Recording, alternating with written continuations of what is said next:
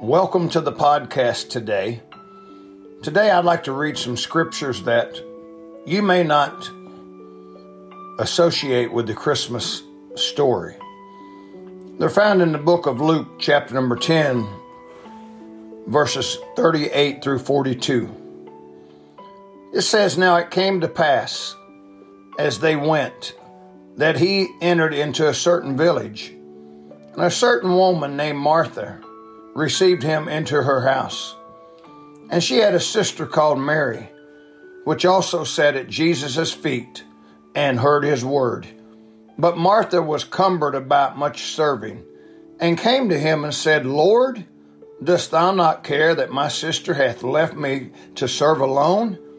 Bid her therefore that she help me. And Jesus answered and said unto her, Martha, Martha, thou art careful and troubled about many things. But one thing is needful, and Mary hath chosen that good part, which shall not be taken away from her.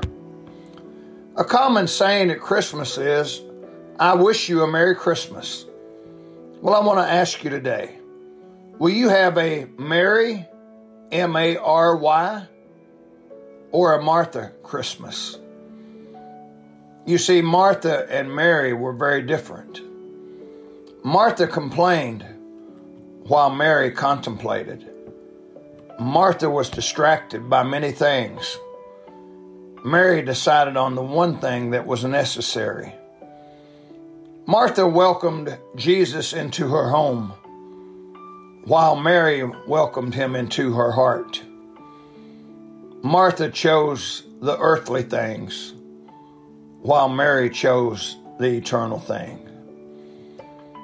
Will you be like Martha this Christmas? Will you be distracted and burdened down with cares and other things? Or will you be like Mary and sit at the feet of Jesus and enjoy being in his presence? The choice is yours. I hope you have a Merry Christmas.